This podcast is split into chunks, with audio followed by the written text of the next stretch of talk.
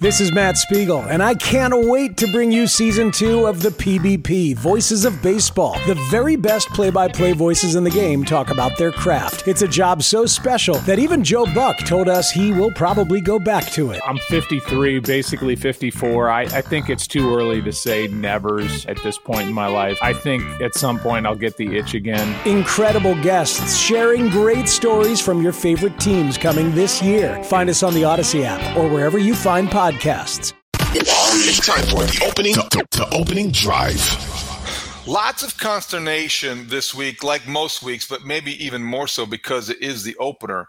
But the injury report, because of the vague descriptions of the injuries and the absences during preseason, which coaches and teams can do. But I think a couple things, Dan. I want to get your impressions that uh, of what happened this week. We have seen number one, the Bears come out with the first official injury report on Wednesday of game week. Jaquan Brisker has a groin injury that he looks like he's going to play through. And then on Thursday, I was a bit surprised. Nate Davis missed practice because of personal reasons. I don't know what to read into that, but those are two things I thought stood out. And then you contrast that with what I felt like we were concerned here in Chicago about what the Bears were doing and who they yeah. might be without the Packers have no receivers to throw to. So Jordan Love has a pedestrian crew of wide receivers made worse with Romeo Doubs and Christian Watson ending up on the first injury report that changed on Thursday with Doubs practicing. How do you make sense of it all? Well, let's start with the back end of that because I think Christian Watson's absence from two practices this week with a hamstring issue, if you're up in Green Bay, you go, oh no, you know, this guy's supposed to be our, our top weapon. He's supposed to be the guy that our, our, you know, starting quarterback can go to in big moments. And now there's the, the possibility that uh, either he's not available at all or at, at the, a minimum, he's going to be limited on Sunday. And so that's a win for the Bears without question that Christian Watson is still trying to fight through some things. Big news at Halas Hall on Thursday with Eddie Jackson, DeMarcus Walker, Jaquan Brisker, all full participants in practice. Those are three starters that have been out for a significant amount of time in the month of August and into September. And now it looks like green light, full steam ahead, barring a setback going into the season opener. I think that defense that we've talked about for months now with that contagious hunger and that edge and that swagger that they've been playing with. Okay, well, now we're going to get to see it at full strength on Sunday in an opener against the rivals in a 325 game, you know, and, and your blood starts to get going a little m- bit more because you're like, this is what we're eager to see. You know, are they as improved as we think they can be? And can they take a, a, a big test in the opener and make things happen? Then you flip this to the other side of the ball. And as you mentioned, Nate Davis's absence here is one of those ones that leaves you scratching your head because we have no idea what has happened over the last four months. Nate Davis missed two weeks of organized team activities. He got hurt very early in training camp, or was sidelined very early in training camp, I should say. Uh, Ryan Poles insinuated last week that it was a quote unquote combination of things that kept him out of the practice field. He missed 11 of 16 practices in August, David. And then you think, okay, you've cleared that hurdle. We're in week one. He's full participant on, on Wednesday, and then he's out on Thursday for personal reasons, and not just out for personal reasons, but here at Halas Hall. He was beside the practice field. He was walking down the hallway when open locker room was closing. Um, it's the first time I can recall in my 13 years covering the league that a player missed a day of practice for personal reasons but was in the building and and and it just leaves you scratching your head listen like i'm not going to lose sensitivity here and and you know over speculate or downplay whatever somebody's going on has going on off the field. But it is curious and it is mysterious and it is problematic because this is a guy you invested a lot of money in. Three years 30 million in free agency with the belief that he would be a staple to your offensive line. And now we're two days away from kicking off the season against the packers and you have no idea whether he's going to be able to play for you and if so for how long? And it's just it's just lingered you know like i say for four months.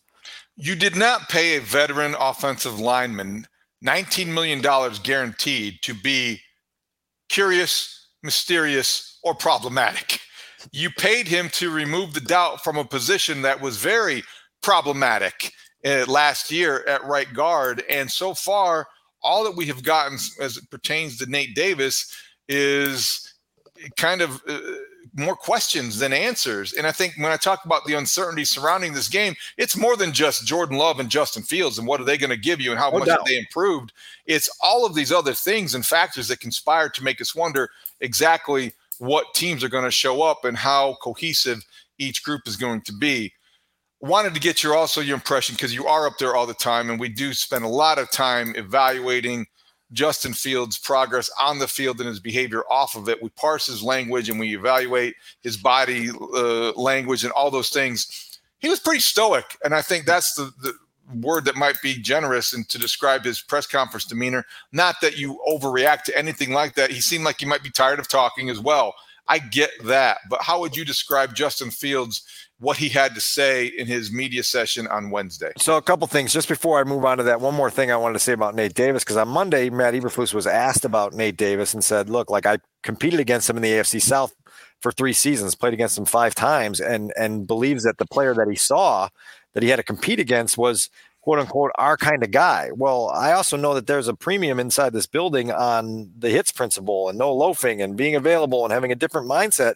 And I just, you know, I, I just don't know whether whether this offensive line in its current state is what we expected this offensive line to look like when we got to, to organize team activities in May. And so there, there is That's a fair mark there. And it, it is worth questioning. Is he really your kind of guy? Because I thought your kind of guy would practice a lot, you know, and, and be out there and be able to contribute in those ways. As it relates to Justin, um, I'm not going to over exaggerate body language or read too much into what it could mean. I mean, it was definitely a low energy session from him on Wednesday. I think everybody that walked out of there was like, okay, you know, we've seen that before out of him.